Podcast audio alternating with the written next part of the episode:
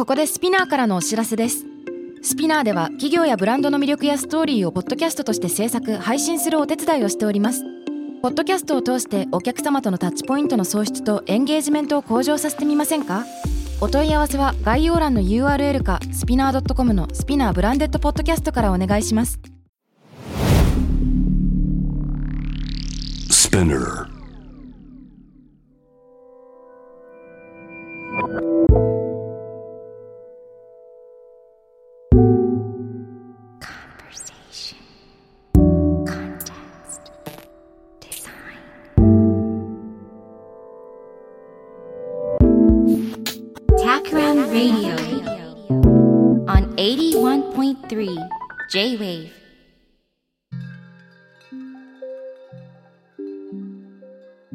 渡辺幸太郎がナビゲートしている J-Wave タクラム Radio 今回のゲストはタクラムメンバーからカルチャーリレーションズチームの相良園香さんです通称サンディよろしくお願いしますよろしくお願いします。いやー僕はね今日に臨むためにはい。サンディのインタビュー記事がいろいろウェブにあるから何種類か読んできましたありがとうございます。結構いろんなメディアがね JDN もあればキャリアハックのサイトもあればはい。あと何があったっけ？あロフトワークかロフトワーあク、でそうですね。ねあのー代表の林千秋さんがロフトワークを卒業した人と話をするっていうような記事がありますね、そうですね。だからそそれぞれのメディアで取り上げられているサンディの切り口が全然異なるっていうのがすごく面白いなと思っていてそうなんです。結構だから自己紹介しづらいんですよね。うん。じゃあ、まず、なんて言うんでしょうかね。今のタクラムの仕事みたいなところを簡単に聞いていいですか、はいそ。のカルチャーリレーションズチームってなんだっけっていうところから。そうですね。えっとカルチャーリレーションズチームが、まあ、今まさに出来たてほやほやのチームで、まあ、メンバーも今私とこれから仲間を増やしていくフェーズなので、うんまあ、現段階で考えていることにはなるんですけれど、まあ、この名前にもあるようにタクラムのカルチャーとそれにまつわることあとはカルチャーや思想を作って仲間づくりをしていくようなチームになると思います。ふむ。ということは、タクラム内外両方をブリッジするようなそういう性質の仕事なんだろうかね。そうですねなんかそのいわゆる PR ですとかその広報のような役割と、まあ、もう少し Takramが伝えたいことを伝えるだけではなくて社内外の関係性を作っていくようなそういうことができればなと思ってます。そうだよね。はい多分、あの狭い意味でその広報って言った時は、あれだよね、メディアを通じて会社の声を伝えるってことになっちゃうけど、本当の意味の public relations はやっぱ複数形だから、あの、あらゆるところとのコミュニケーション、まあ関係性を構築するっていう意味で、まあそちらに近いんでしょうね。現義のパブリックリレーションズに近いようなイメージなんだろうね。それって多分全然広報だけじゃなくて、はいあの、例えば地域の人とかね、あの、別に必ずしもその会社に所属してる所属してないに関係なくいろんな人、企業を取り巻くいろんな人との関係性を築いていくっていうのが多分原義なんだろうなと思うんだけれども、そこで、それに近いようなイメージなんでしょうね、きっと。そうですねふむふむ。えっ、と、もともとそういう PR のような仕事をしてた人ではないんだよね、でも。あそうですねその PR という仕事をしたことは今まで一度もないです。うんうん。ただ結構その今まではデザイナーとしてのキャリアをこう積んできたんですけれど、まあ、あの個人的に、えっと、デザインスクランブルというイベントをやっていることもあったりですとか、うん。まあ、前職であの、まあ、デザイン部門の PR がいたわけではないので自分の中でその何かを作ることとそれを伝えることっていうのがセットでやってきたので、うん。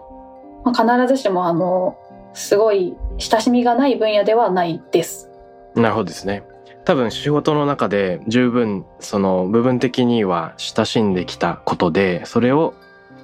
今回は特に集中して関係性構築みたいなところにも広げながらやっていこうっていうことだよね。そうですねこれまでサンディはあれ新卒がロフトワークだったんでしたっけ？そうです。新卒がロフトワークであのファブカフェというロフトワークの1階にあるものづくりカフェがあるんですけれど、うん。それの立ち上げの時期にちょうど新卒で入社してファブカフェの運営ですとかデザイン周りを担当していました。ファブカフェ立ち上げの時期ってことはもともとそういうパーソナルファブリケーションみたいなのに学生時代から興味があったっていうこと？あえそれは全然あそのデジタルファブリケーションはハブカフェに入ってから初めて携わったんですけれどもともとそのものづくりは好きで大学では結構あの関係ないキュレーションを専攻していたので、うんまあ、美術品の取り扱い方ですとかまあその頃からこう作り手と受け取り手をどうつなぐかみたいなことを専攻していました。あキュレーションだったんですねはい。そしてなんでそのファブカフェに参加っていうことになったんだっけ？えっと、もともとものづくりがすごい好きで、あの、ワクワクさんという教育番組ですかね、に、ワクワクさんにすごく憧れていて、常にこう、トイレットペーパーの芯を使って、主にワクワクさんは工作をするんですけれど、うん。芯が欲しいがためにトイレットペーパーを使いまくるみたいな幼稚園生とかだったんですけれど、うんなんかその大学の時にカフェでバイトをしていてなんか物を作る空間とかそのコーヒーを飲んだりする空間がもうちょっとオープンに交わればいいのになとこうずっと考えていてうん。なんかそういった空間づくりをしたいなと思っていた頃にちょうどパブカフェができるというお知らせを見たのでこれはと思って応募しました。ああそういうことだったのか。はい。ワクワクさんってあれだよねあの喋る方ののっぽさんみたいな感じですよねあそうですね。すごい喋る方です。そして着ぐるみのキャラクターのカバみたいなゴロリと一緒になんかいろいろものを作る、そうですね。はい、はいはいはいはい。はいなるほど。作る場所とも人と交わる場所っていうのが一緒になってるといえば確かにその通りですね。うん。ハブカフェ。はい。なるほど。そしてしかもタクラムとのつながりがその後あるんだよね。メルカリを通して。そうですね。その新卒でファブカフェの後はフリーランスを経てメルカリあのフリマアプリのメルカリという会社に入社してましてうん。もともとはあの研究開発組織の R4D というのができたタイミングでデジタルファブリケーションの延長だったりしてそこに入ったんですけれどもその後はあの CXO 室とかブランドマネジメント室というところで全社のブランディングを担当していました。でそこであのロゴのリブランディングとかメルカリ Sans というオリジナルの書体を作ったんですけれどもモノタイプさんと一緒にその時に Takramとプロジェクトをご一緒したという経緯があります。うんうん。 Takram Cast にはバーストのフォント漫談みたいなのがありますよねサンディと。そうですね。当時はまだ。すごい。メルカリ所属。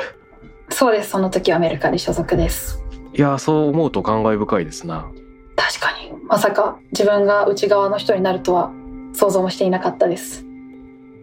どうでしょうか？このコロナ禍ではい。転職を経験するというか、まあ、転職だったのかわかんないんだけどでもまあ新たな組織に入るとか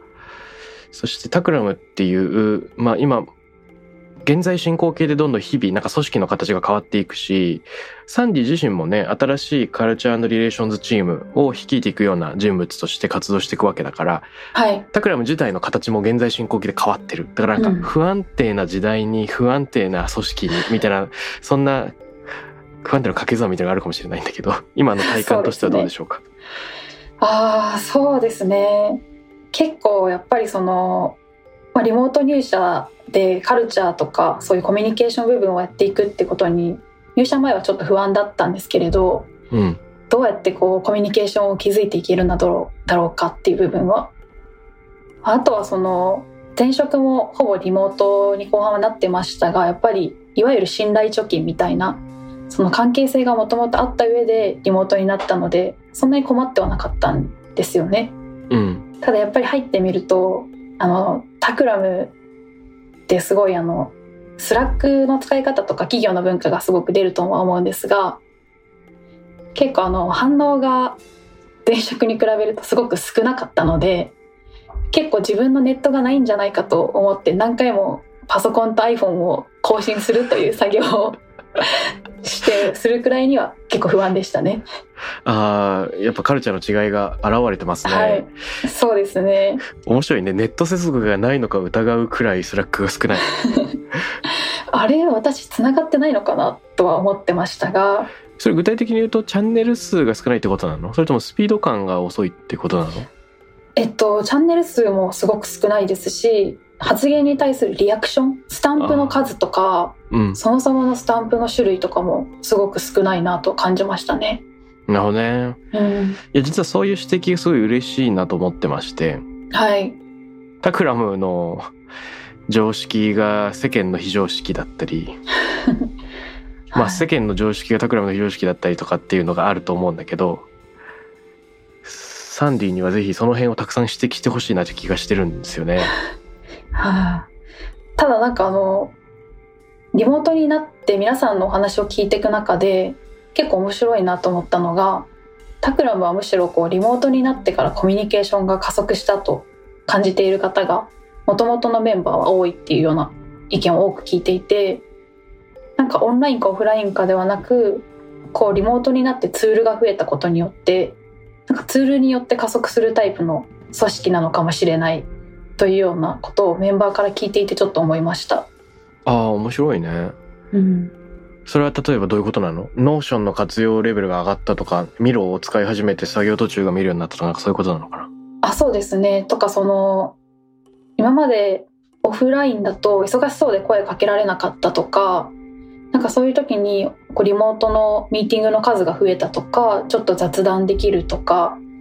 このコミュニケーションが取りづらいタイミングだからこそ丁寧に話していこうみたいなうんと。ころでこうオンラインツールを利用したコミュニケーションの加速みたいなのをみんな結構感じてるっていうのを聞いてます。うん、なるほど。うん、そう言われると、なんかいい話のようにも思えるけど、まあなんか Slackのスタンプのバリエーション増やしたりもしてみたいな。あの他の組織がどんな感じで Slack使ってるのかそんなに体感してないから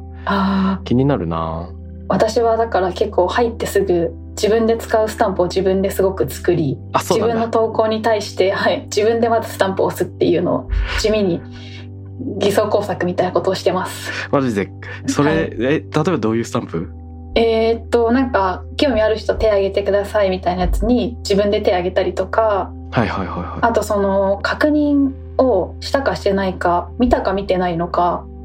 見たけれど時間がないのかとかが分からなかったので確認しますとかっていうスタい。ンプを作ったりとか、うん。確認しますね、スタンプ。あとやってみようっていうのも作りましたねうんなるほど。はい、そうだよね。まだアクションに移ってないけど、うんアクションに移すつもりがあるよっていう状態ね。はいその間を言語化するっていうのは大事だな。はい作りたくて作れなかったスタンプがうん。あの Takramのバリューがいくつかあると思うんですけれどはい。そのバリューのスタンプを作りたいなと思ったんですが長すぎてスタンプになると字が見えないから作れなかったですああ、例えばメルカリ時代だったら、 Boldとか、そういう。そうですね Go Boldと Go Go Bold スタンプあったの？いやもうすごくあってそのみんなにちょっと称賛というかこういうことやってみましたって時にゴーボールドみたいなのとかがたくさんついてたんですけれどなるほどね。面白いな。やったこともこれからやることも何かとバリューで反応できるんだ。そうですね、ああ、それは面白い。うん、今、なるほどと思ったのは、タクラムの僕が担当してるプロジェクト結構ミッションとかビジョンを組織の人たちと考える仕事多いんですけど、ミッションとかビジョンとかバリューとかそういうものってどうしても抽象的な言葉に落とし込まれていくから、はい。具体的にどういうことっていうのを確認するチャンスが必要ででそれはケーススタディとして一個の物語になってるっていうだけじゃ多分ダメで日々の生活とか、まあ、仕事の中で確認できるような状態になってないと多分ミッションとかビジョンとかそのバリューとして成立してないなと思うんだけどスタンプ化するってめっちゃ毎日だね。そうなんですよね。うん、結構いかに体現できるかとかみんなでその輪郭を作っていくかみたいな時にリアクションスタンプはすごい楽だなっていうのはありますね。それは超面白い。ただ長すぎた。長すぎたか。Takramのバリューなんだっけ？ Takramのバリューは結構ね Takramはバリューとカルチャーマインドセットとかがいろいろありますが、まあ、バリューだと一番最初にあるのが Learning Organization ですね。学習する組織、長いよね。そうですね。学ラーニン習グとかかな？学習に。学習？とか作ればいいんですかね。学習2文字だもんね学習なら、はい。ちょっとなんか重いけど漢語っぽくて。そうなんですよね。学びみたいな感じかな？あ学びいいですね。学びにしよっか。確かに。あとソートリーダーシップ思想による牽引みたいなのちょっとなんか重いから。うん。確かにこれ難しいですね。これ難しいね。うん。まあ思想の C の日一文字っていう漢字一文字でなんかそういう意味にしちゃうっていうのもあるかもね。確かに手張りみたいな感じで一個ずつするのはありえるかもし重い。れないみたいな。ちょっとマイルドヤンキーみたいになってくるけれど。そうですね。努力みたいな。まあ自分たちの中でこれがそういうことだって分かっていれば機能しそうですよね。うん確かにね、共通言語として成立するのかもしれない。これちょっと学びだな、もはやあのクライアントワークのプロジェクトでも使えるのかもしれない気がしてきました。よかったです。どうですか？例えばメルカリの時を思い返すとそういうふうにバリューとかミッションビジョンみたいなのが日々の仕事の中で反復されるとか思い返されるって他にもそういうタイミングあった？ああそれはもう結構都度もしかしたら毎日ぐらいの頻度でうん。なんかそれって Go ボールドなの？とかいや All for One みたいなのが普通に会話の中でも出てきたりですとか、うん。まあ、あと大きかったかなと思うのはそのバリューが評価に紐づいているのでうん。その同僚ですとか自分のフィードバック振り返りをするときにうん。その3つのバリューの観点でどうだったかっていうのをすごく大切な評価の軸として持ってました。なるほど。うん、それは大事ですね。組織らしさをまあ日々体現すること自体が自分のためにもチームのためにもなるっていうそういうカルチャーなんだね。そうですね。うん。まああとはそのクォーターごとに All for One 賞とか Go Bold 賞みたいなバリューを体現した人っていうのがどういうことをして体現したのかっていうのをみんなに共有するっていう回もありました。おお興味深い。タクラムでもやってるのはその Learning Organization を体現する例えばブック制度とか言ってね本たくさん買っていいよっていうのがあるけどはい、あの年間で最も本を読んだ人みたいなのをそういえば年度末に賞をあげたりしてましたね。あのそのブック制度でスラックでこう誰がどんな本をなぜ読もうとしてるかっていうのが見られると思うんですけれど。うんみんなの今のこう興味範囲ですとかあこういうプロジェクトやってるんだなみたいなことが知ることができてなんか個人の知見が、はい、みんなのものになるというかそれは面白いなと思います。あと乗っかったりね、はい。俺も、買おうとかにななるよね。うんうんうん、じゅんさんがめっちゃ苔の本買ってるなとかなんか。植物の本すごく買ってましたね。そうそうそう興味深く見守りますよね。お互いに、そっかそっか。あのーロフトワークのファブカフェもメルカリの CXO とかブランディングもタクラムの Culture Relations も一見違った職能に思えながらもうっすら共通してるのかもしれないなと個人的に感じまして。はい、なんかこうその場にしかない場所が立ち上がるっていうのをサポートしてるのかなと思うんですよね。あ場所のアウラというか。あはい。うん。あー。確かにでなんかコミュニケーションが起こるその場作りみたいなのをやってるのかな。そう思うとデザインスクランブルも全くそうなのかもしれないという。ああそうですね、うん。確かに。ファブカフェの時は毎日すごくものづくりまあなんかものづくりの中に日々があるみたいなところで、まあ、自分自身が作ることもすごい好きですしものを作る人とか新しいアイデアが生まれる場所っていうのがすごく好きで、うなんかどういう場所だったら面白いことが生まれるんだろうとかコラボレーションが生まれるんだろうみたいなことにはすごく興味がありました。なるほど。うん。コラボレーションが生まれやすい場の下地作りってどんな工夫が今まであった？例えばファブカフェですと、うん。ファブカフェはあのカフェの中にレーザーカッターっていう、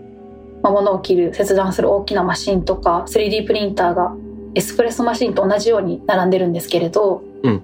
なんかその今誰が何を作っているのかが店内の真ん中にある大きいモニターに映ってるんですね。はいはいはいはいはいなのでこうスタンスとしてその今作ってるものをきっかけに一人のものづくりがフラッシュのイベントになるみたいなことを考えていてうーんなので思想としてもこうこれはすごいコンフィデンシャルなもので公開できませんみたいなものは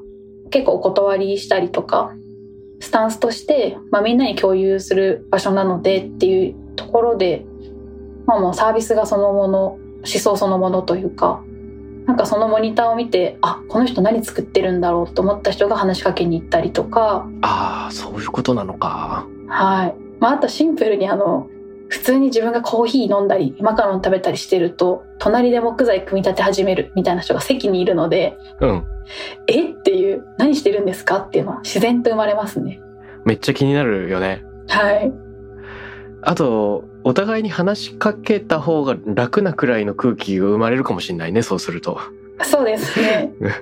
もう普通のカフェで多分いきなりカフェ内でトンカチめっちゃ打ちまくってるとか結構ありえないと思うんですけど。だよね。はい。パブカフェはそれが許される。爆音を共有してるんだったらむしろ一声お互いに掛け合った方が落ち着くかもしれないしねそうですねかけない方が不安になりそうな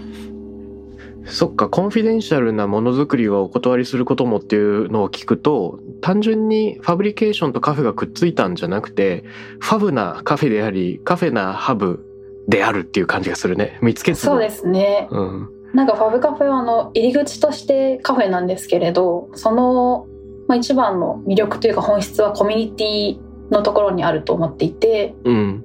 まあ、その一人のものづくりがみんなのものになることによって例えばファブカフェ今拠点が世界に9個ぐらいあるんですけれどうん。東京に物を作りに来てくれた人がすごく面白いものを作っていてそれを台北のファブカフェでも展示をすることになるとか、まあ、その入り口としてのカフェでその先にクリエイターコミュニティがあるみたいなところがうんすごく魅力的だなと思ってました。なるほどなるほど。面白い。作ることがコミュニティをさらに強化してコミュニティが作ることを進めていくっていう相互作用はい。だな。そうですね。これはもしかしたらそのこれまでのサンディの仕事で通底してるものっていうのと言えるのかもしれませんな。はあ。と勝手に聞いてて思いました。いや客観的に聞くとそうかもしれないと思いました。あのインタビューを読んでるとさはい。ロフトワークに入社して12年の頃はよく悩んでいてこれという武器をその探してたっていう話をしてたけれども、ああそうですね。あのその悩みが吹っ切れたっていうようなエピソードがあったけれどもその話をちょっと聞いてみていいですか？あはい。えっとロフトワークに入ってからのこ時はもう本当に立ち上げだったっていうこともあって何でもやっていたんですよね。あのそれこそデザインもやるしうん。あのコーヒーも入れるし、えっと、採用もするし評価もするしイベントもするしワークショップの講師に自分がなることもあるみたいなところでなんか自分でこう経験値としてはすごく溜まっていくんですけれど自分はこれの専門家だと言えるものがまああまり深さがなく広がっていくだけみたいな日々に大丈夫なのだろうかとちょっと不安になっていた時があってうん。でその時に代表の林千秋さんにちょっとこういうようなことで悩んでるんですよねっていう話をしたら、まあ、これからの時代はそのたくさんの人のやっていることが理解できてその人たちをつないでいく役割みたいなのがすごく大切になってくると思うというお話をいただいて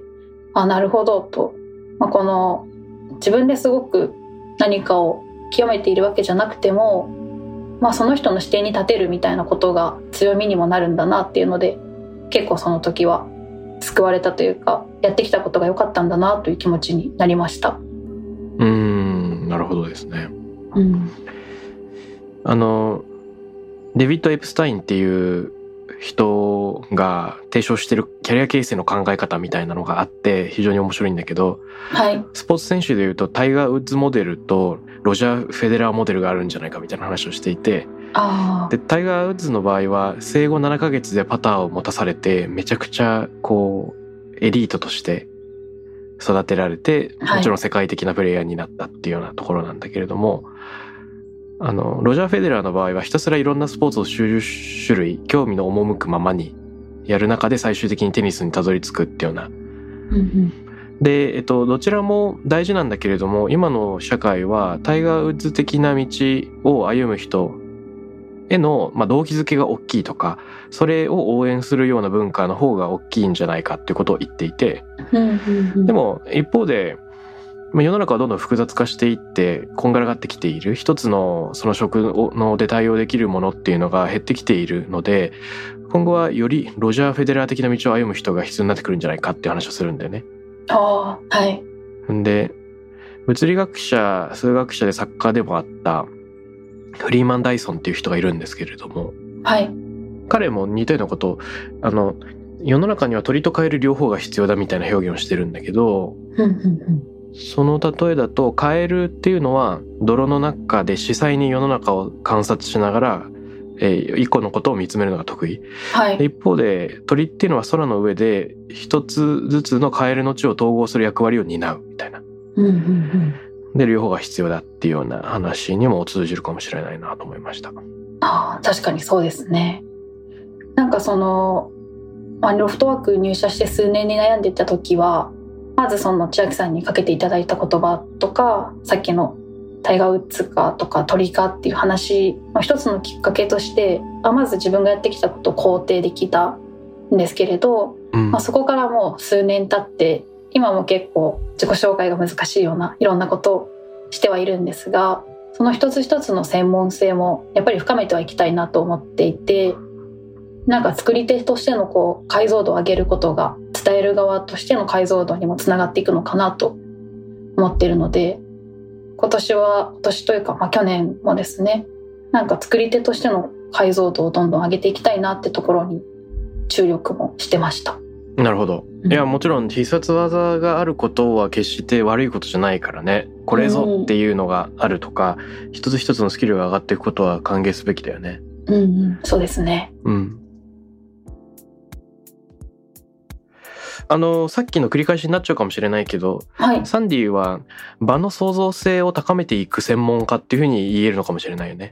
ああ。自分でさ専科専門家っていうのは難しいですけれど、まあそれに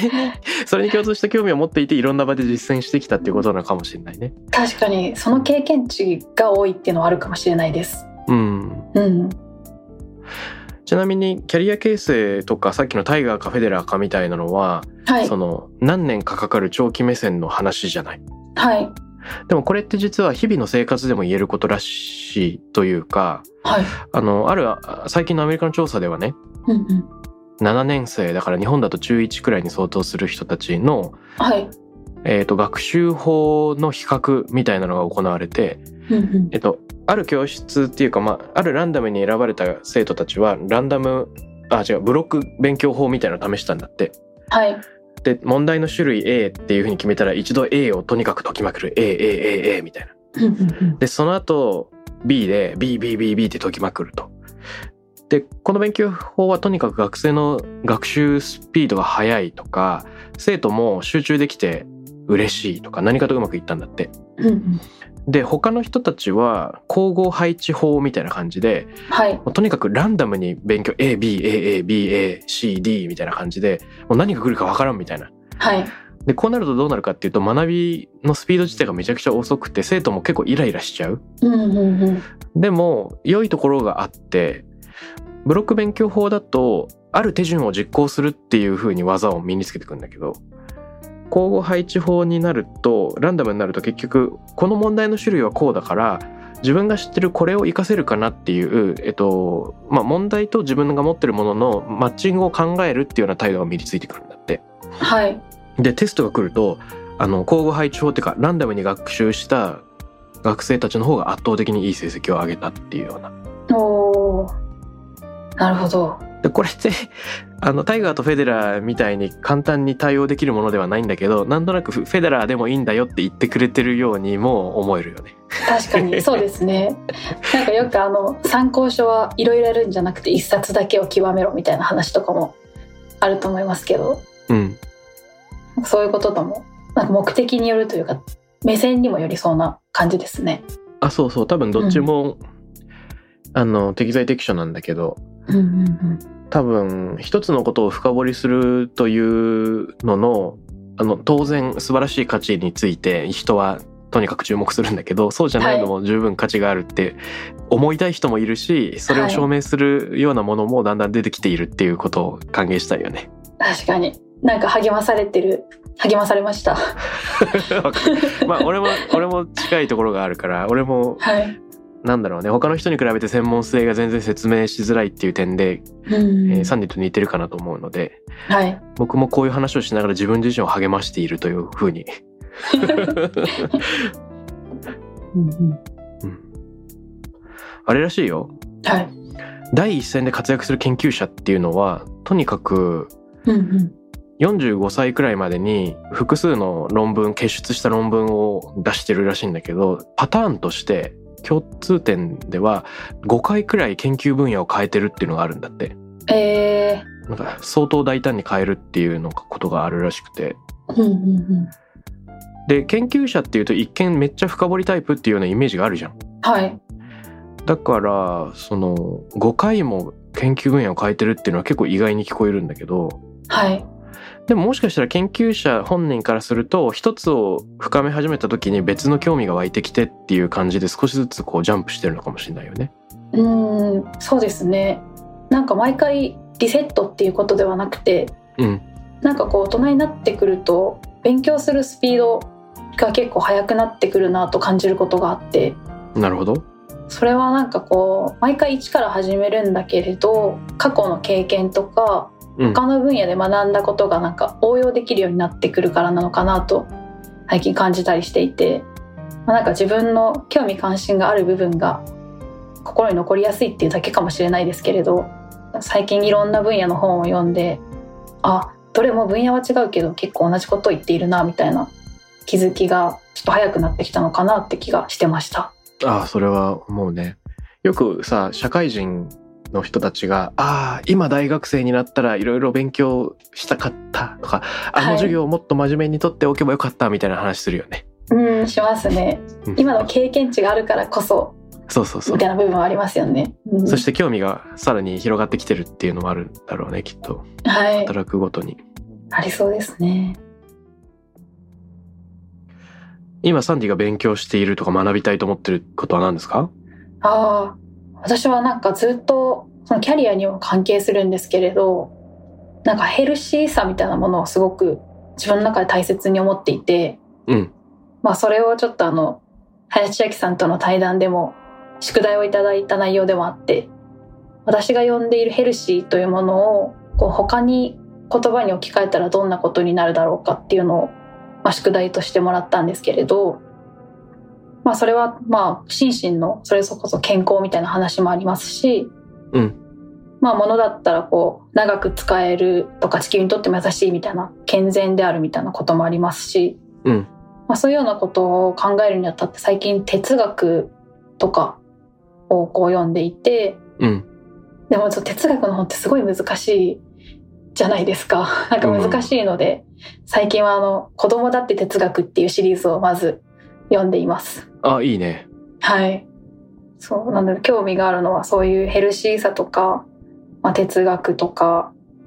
まあ、あとはその最近仕事で Culture Relations っていうところをやっていこうってなるときに、まあその伝え方とか、うん。まあその技術としての言葉の使い方とかコミュニケーション、心理学みたいなところにも興味があります。なるほど。あの、ヘルシーっていうので連想するのは、その、いわゆる今世の人が語っているウェルビーイングとは全然違うの？重なるとは思います。なんかそのウェルビーイングよくあることとか、まあ、その人らしくいられるみたいなことはもちろんヘルシーだと思いますし、うんあとはその私はそのファブカフェの時は毎日ものづくりをしてたくさんのものをプラスで生んでいくみたいな作業をしていたんですけれどうん。その結構物ってもうこの世の中にたくさんある中でデザイナーとしてこう何を作っていくべきかみたいなことを結構考え始めてうん。でメルカリではそのたくさんあるものを新しく生むんじゃなくて仕組みによってこう流通させるとかなんか眠っているんだけどあるものをこうもう一度ステージに戻すみたいなところでなんかそれも一種のヘルシーの形かなとは自分の中ではこう勝手に関連づけてはいたんですけれどうん。うん、まあ、あとコミュニケーションとかもその健全な議論みたいな意味でのヘルシーさとかもあると思いますし、ただちょっとなんかまあ幅が広すぎるので伝わりづらい言葉ではあるかなとは思いますね。なるほど、なるほど。うん。まあ、ただそのあんまり決めすぎないからこそそれぞれにとってのヘルシーが考えられる余地みたいなのもあるのかなと思うので、まあ、自分にとってのヘルシーさはこうあなたにとってのヘルシーさは何ですか？みたいなところが聞けると嬉しいですね。うん。うん、ちょっと連想したのはあのハーズバーグの二要因理論みたいななんかあって聞いたことあるかもしれないんだけどあの仕事してる時にあのモチベーションっていうのはなんか2段階あって衛生要因と動機づけ要因があるみたいな話聞いたことある？うん、はいはい。なんか衛生要因はそれが失われちゃうと不満になるっていうやつでなんか例えば給与が低すぎるとか同僚との人間関係とか上司との人間関係みたいなのが良くないとそもそも不満足になるっていうのが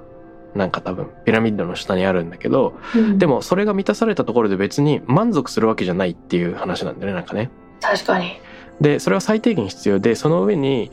あの仕事が何か達成感を生むとか、えっと、社会的なその承認が得られるとか内容自体が楽しいっていう要素がピラミッドの上に乗ってこないと満足には至らないっていうそうですね。なんかあるんだけどやっぱ下半分だけでもなく上も達成されてるっていう衛生だけじゃなくて動機づけも達成されてるっていう感じがヘルシーなのかな。うん、確かにそうかもしれないですね。なんかこう土壌としてそもそも土がちゃんとこう安定しているっていう部分と、じゃあその先にどんな雨が降ってどんななんでしょうね。盆栽とかがこう綺麗に育つ時にちょっと負荷をかけるみたいなこととか、寒さだったり暑さだったりが厳しいとなんか美味しい野菜になるみたいな、うんその土壌と環境上の環境みたいなところのバランスはありそうですね。ありそうだよね。うん。あのープリンストン大学の数年前の研究ですっげえ面白いのがあって、えっとね、インドで行われた調査なんですけれども、はい。サトウキビ畑の人たちの調査だったんですね。で、それどういうことかっつうと、インドのあるサトウキビ畑、まあ、サトウビキ農場で多分共通なんだけど、1年間の売り上げの6割が1回の収穫で得られるんだって。うーん。つまりそれどういうことかって言ったらある時期にガツンと収入が得られて他の時期は収入がないっていうはい。でその人たちに同じ人たちに収穫の前と後で IQ テストをしたところうん。収穫前は13ポイント IQ が低いっていうえでこれ超面白くて貧困でいるつまり生活が危ぶまれてるっていう状況だと自動的に人間は IQ を13ポイント失ってる状況になるんだよねー。うんうんうん。でこれって普段と比べると徹夜明けくらいもしくはアルコール依存になってるのと同じくらいの下落なんだって。はい。で今までなんとなく政治とか学者とかの表現はその貧困っていうのは何らかやっぱり貧困の人たちに責任がある例えばその良い教育を受けてないとか良い仕事をやる気がない貯金をする気がないみたいな批判暗に批判しているようなことがあったんだよね。例えば、はいサッチャーなんかはあのイギリスの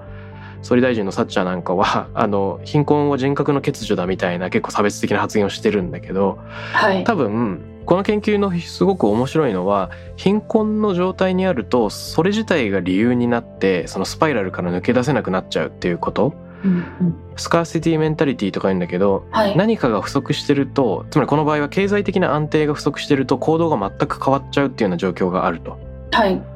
だからそうすると時間の使い方お金の使い方食事のチョイスみたいなのが全て場当たり的になってしまう。でこれは彼らの責任というよりもその貧困自体がそういうあの余裕を奪ってしまうっていう点においてはつまりなんかこう経済的基盤がないと長期的思考ができなくなっちゃうんだよね。うんうんうん。まあ、そりゃそうですよね。うん、うん。でそれを思うとその最低限のヘルシーさの大事さをそこで思うというかうん。そこの足場がなくなってしまうとどんな人も今日のことしか考えられないっていうね。そうですね。うん確かに。それは本当にそう。なんか肥料とかをあげる前に、まず良い土であるみたいなことが、まあ良いというか最低限根を張る土があるみたいなところは重要そうですよね。多分なんか植木鉢がものすごい揺れてて抑えないといけなくて本当はその良い土を探しに行くみたいなことをしたいんだけどそもそもその場から離れることができないみたいなそういう状況に近いんじゃないかな。うんうん、でほっとくと倒れちゃうみたいなことでその場から離れるっていうチョイスがないっていうそういうことになっちゃう。うんだからやっぱ最低限のヘルシーさを確保しながらさらに次に進めるやっぱりクリエイティビティって余裕がないと生まれないっていうのはあるじゃん。そうですね。ね。うんまあどっちもあるか。やっぱ締め切りの直前に一番火事場のバカ力がっていうのもあるけどね。でもまあそれもとりあえず生きていく上での心配がない上での追い込まれみたいなところもありますよね。そうだね。ご飯は食べられるよね、大体。はい。そういった人が安心してクリエイティビティを発揮できるような場をしつらえていくっていうような、そういった取り組みが多分形を変えてサンディの中でいろんな場面で起こってくるのかなと思うんだけど、タクラムでは今後カルチャーリレーションズチームのその立ち上げを通して具体的にはどんなことをやっていく思いなんでしょうか？えっ、と具体的に今3つですかね。大きく考えていることが3つありまして、まあ、1つはタクラムの今を伝えるっていう部分うん。で2つ目がタクラムのこれからを伝えていくで3つ目が、まあ、それらを通して仲間を増やしていくっていう大きな3つを考えているんですけれどうん。なんかそのタクラムって今タクラムキャストだったりこのラジオだったりとかでいろんな情報を発信してはいるんですけれどうん。タクラムの中に実際どんな人がいるんだっけとかどういうことを考えてそのプロジェクトをやっていたんだっけ？みたいなところをもう少し社外もそうですし社内でもこうメンバーがどういうことを考えてるとかどんなものに興味がある？みたいなことを、まあ、社内外両方流通させていくみたいなことがまず基盤として一つですね。うん。で2つ目がその今だけじゃなくて未来こうしていきたいよねとかこんな社会にしていきたいこんなタクラムにしていきたいみたいなところを、まあ、思想を伝えていくっていうのが2つ目なんかそれは種まき未来に向かっての種まきだと思うんですけれど、うんまあ、それを行っていって、まあ、その1と2今と未来から同じような思想を持つ人とか一緒になんかこういうことしたいと思ってる時に私もやりたいみたいな仲間を作っていくっていうようなことを大きく3つ今考えてます。なるほどですね。うん、あのタクラムの中のチームで BC ブランドコミュニケーションっていうのがあるけどはい、そこの取り組みをまあ包含していくのか組み合わせていくのかなんかね大きな Culture Relations に巻き取られていくのかもしれないんだけどそうですね。そこでの議論みたいなのをうっすら反映させるならばはい、その伝えていく時にどう伝えていくのかとか何を目的意識にするのかっていうのが BC の中で結構重要視してたポイントだなと思っててはい、やっぱりとにかくたくさん伝わればいいっていう露出を最大化するっていうのがミッションではないかもしれないなっていうのは常々思っていました。そうですね。たくさんの PV を稼ぐっていうよりはあのもしくはなんか広告をたくさん出していろんな人に見てもらうっていうよりはあのその質と量の絶妙なバランスを都度探していくっていうのがタクラムらしさなのかなと思ったり。そうですね。うん。なんかそのタクラムってすごく作ることにのそのいろんなもののジャンルで作ることの専門家がたくさんいると思うんですけれどうん。なんかこう作ったものを例えば絵とかで言うとすごい素敵な絵が届いてそれをどんな額装をして飾ろうかとかこの人にこのプレゼントをあげたいんだけどどんなラッピングにしてどんなシーンで渡そうかみたいなそのすごく素敵なものができた時にじゃあ素敵な伝え方をしていきたいよねみたいなところでまあそれこそさっき小田さんがおっしゃったようにむやみにたくさん伝えたいとかではなくうん。まあ、伝えたい人に伝わるみたいな伝えるというか伝わるっていう部分かなを考えていきたいなとかうん。あとはその伝えるって結構一方的なことだと思うんですけれど、うん。そのリレーションズっていう意味でもタクラムから発信したものに対して皆さんからのこう反応ですとか対話できる機会みたいなところをもう少し作っていけるといいなとは思ってます。うん。なるほどね。うん、俺はそれは本当そうだと思うな。あの、同じような考えを持つ人っていうと、今の時代結構フィルターバブル的に同様の人だけが固まって排他的になっちゃうっていうリスクと隣り合わせになると思うんだけど、はい、そこをどうやって避けるかっていうとタクラム自身の掲げている価値観がさコレクティブオープンネスとか言ってるけれどもはい。タクラムの輪郭をこうだと規定するんじゃなくてそれが常に拡張されてったり揺れ動いていくっていう考え方を持ってるじゃない？はい。だからサンディが入ることによってタクラムの輪郭が変わるっていうことを楽しみたいしそれををサンディみたいに完全に中に入った人以外とのそのコミュニティの中で輪郭がこう揺れ動いていくっていうこと自体も楽しみたいなと思っていて。そうですね。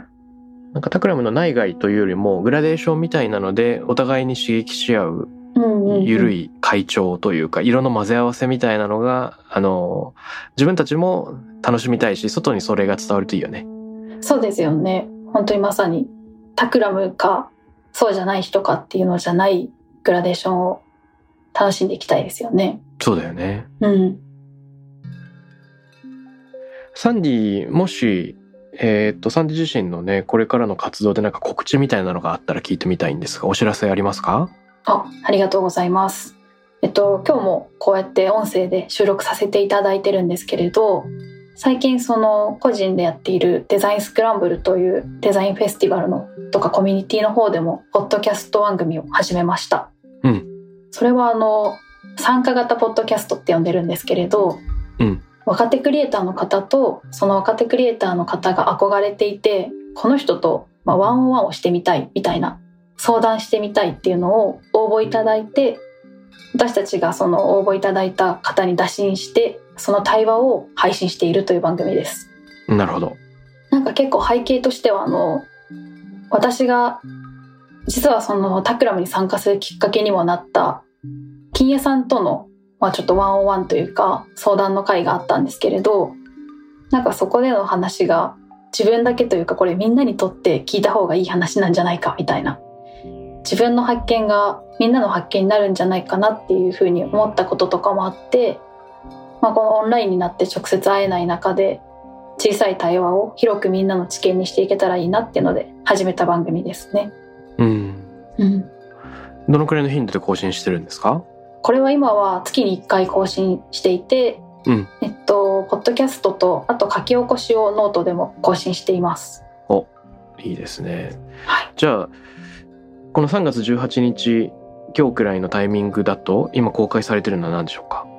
えっと毎月25日に今更新していて今4つあるんですけれどアートディレクターの方ですとかブランディングあタクラムのメンバーであるあのかなさんにも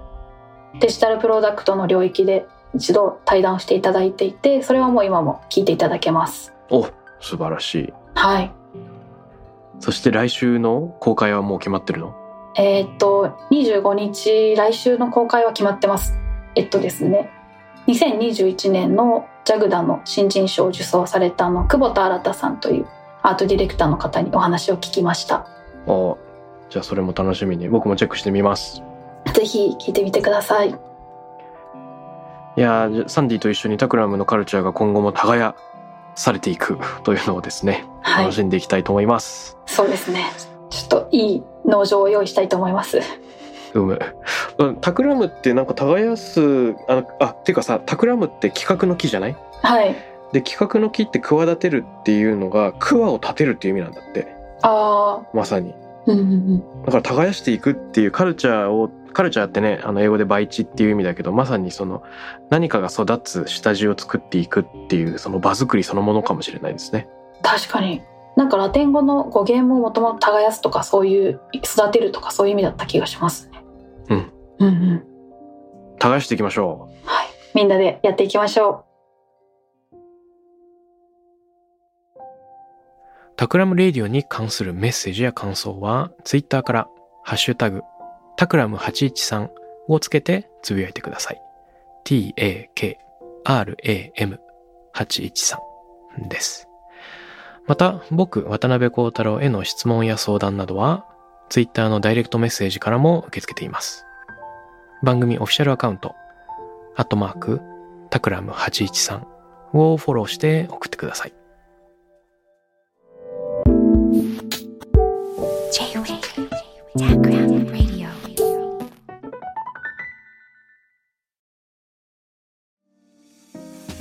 ここでスピナーからのお知らせです現在さまざまな企業のブランデッドポッドキャストを制作しているスピナーでは自社開発したポッドキャスト管理システムソニックボールを用いたオリジナルのアンケートを実施しています。リスナーの属性データを可視化することで御社のニーズに合わせたコンテンツ制作が可能になります。スピナーホームページ内のコンタクトよりまずはお問い合わせください。